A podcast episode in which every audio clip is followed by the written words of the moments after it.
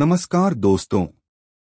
मैं आपका होस्ट जैतो मंडी से बौद्धिक संपदा अधिवक्ता गिरीश मित्तल। मैं आप सबका स्वागत करता हूँ हमारे पॉडकास्ट अंतर्राष्ट्रीय ट्रेडमार्क में। आज बात करेंगे भारतीय स्टार्टअप के लिए अंतर्राष्ट्रीय ट्रेडमार्क पंजीकरण के फ़ायदे और नुकसान के बारे में। भारत में स्टार्टअपों का फ्रीज होना अब और कम हो गया है, लेकिन उन्हें विश्व बाज़ार में सफल बनाने के लिए वह पूरी तरह से नेशनल स्काल से बाहर निकलना चाहते हैं।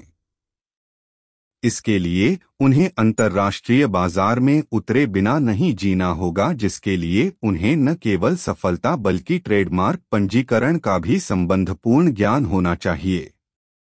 अंतर्राष्ट्रीय ट्रेडमार्क पंजीकरण के फ़ायदे और नुकसान जानकर स्टार्टअप्स को बेहतर नतीजों की उम्मीद होगी। फ़ायदे। एक, मार्केटिंग फ़ायदे। अंतर्राष्ट्रीय ट्रेडमार्क पंजीकरण के लिए ब्रांड नाम या चिन्ह को संरक्षित करने के बाद स्टार्टअप अपने वस्तुओं या सेवाओं का विज्ञापन अंतर्राष्ट्रीय बाजारों में कर सकते हैं। दो प्रतिस्पर्धा से बचाव, अंतर्राष्ट्रीय ट्रेडमार्क पंजीकरण स्टार्टअप से उनकी ब्रांड या चिन्ह को कॉपी करने वाले को समेत होने से रोकता है। यह उन्हें बेहतर और सुरक्षित वेतन और उत्पादों पर समानांतर मूल्य निर्धारण भी प्रदान कर सकता है। तीन संबंधातीत शुल्क में कटौती अंतर्राष्ट्रीय ट्रेडमार्क पंजीकरण स्टार्टअप के लिए उन्हें संबंधित शुल्क में कटौतियों के फ़ायदे मिल सकते हैं।